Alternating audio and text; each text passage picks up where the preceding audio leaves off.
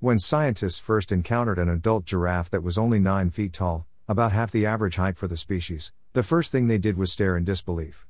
The second thing they did was name it after a Lord of the Rings character. As one of the shortest members of a species known for its height, Gimli the giraffe has caused quite a stir since he was first spotted in Uganda's Murchison Falls National Park back in 2015.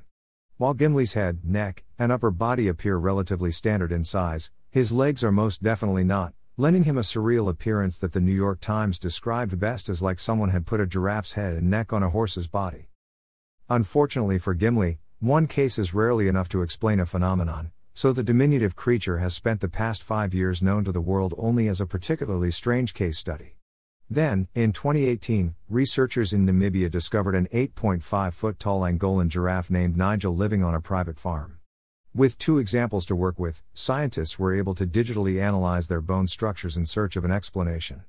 What they found was a condition called skeletal dysplasia, also known as dwarfism.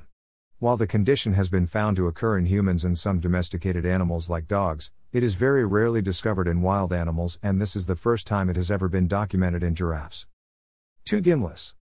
Understandably, one of the most common first reactions to seeing short giraffes is to assume that they're digitally manipulated fakes. They are not.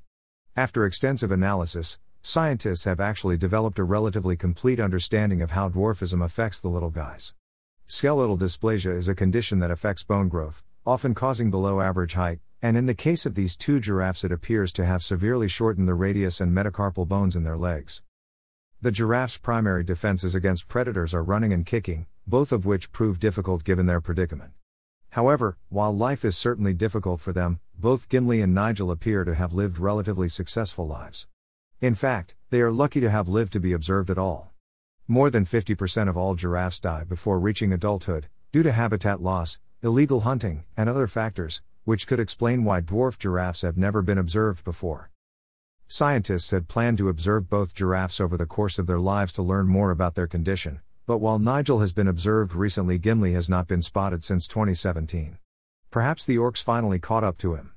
Nevertheless, scientists have no reason to believe he has come to harm, and it is entirely possible he is roaming happily somewhere in the Ugandan wild. Whether dwarfism is a trait that we will soon see emerging in more giraffes remains to be seen, but I for one hope so.